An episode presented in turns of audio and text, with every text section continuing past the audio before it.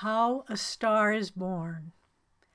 I once saw someone wearing a t shirt with these words printed on the front Be patient with me. God isn't finished with me yet. Spiritually, we are all works in progress, lovingly, unrelentingly being shaped by a divine hand. The process of creation and evolution, whether for a great heavenly body or an individual soul, has in each case a similar pattern. Let's start with the example of the birth of a star.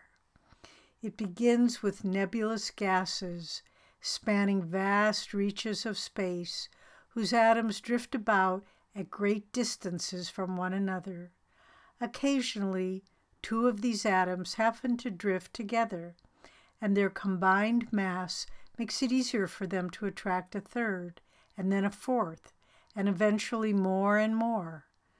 Such a ball of matter keeps growing until its gravitational field can at last encompass millions of miles. At a certain point, a great implosion occurs, sucking in gases from vast distances. Then the gravitational force of this huge mass becomes so great that changes occur within its very atomic structure, and a star is born. In the new path, Swami Kriyananda compares this process to our own spiritual development. Quote, the soul, similarly, in its gradual progress toward divine wisdom, develops the gravitational power by which it attracts and holds the understanding it needs for enlightenment until at last, in the firmament of living beings, it becomes a veritable star. Like attracts like. Every choice we make to meditate, to practice spiritual teachings in daily life, to attune ourselves with higher consciousness, helps to create a magnetic vortex. Not only does this magnetism strengthen our positive habits and draw support from the universe, it also firmly, unshakably fixes our consciousness in higher vibrations. Swamiji once told us that even a single kind word, thought, or action elevates our consciousness.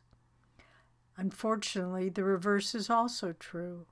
A hurtful thought or action pulls our consciousness down so that even little acts of unkind- unkindness have a cumulative negative effect.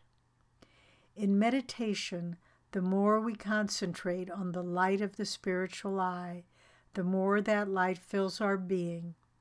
Each step forward along the way strengthens our resolve and fosters further progress.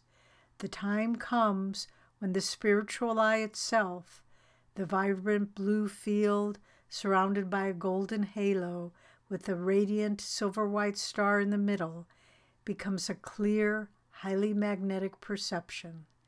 Then all the little wayward thoughts of outward longings, self doubt, and indifference, all the resistances of the ego, will implode, and the great star of our inner spiritual awakening will be born. The forces of evolution hold sway over everything in the universe, from the tiny atoms in the air we breathe to the vastnesses of the great star. Our own divinely ordained evolutionary journey stretches out before each one of us as well. Perhaps God isn't finished with us just yet, but let's do our best to achieve the great potential for which we were born. With joy, Nayaswami Devi.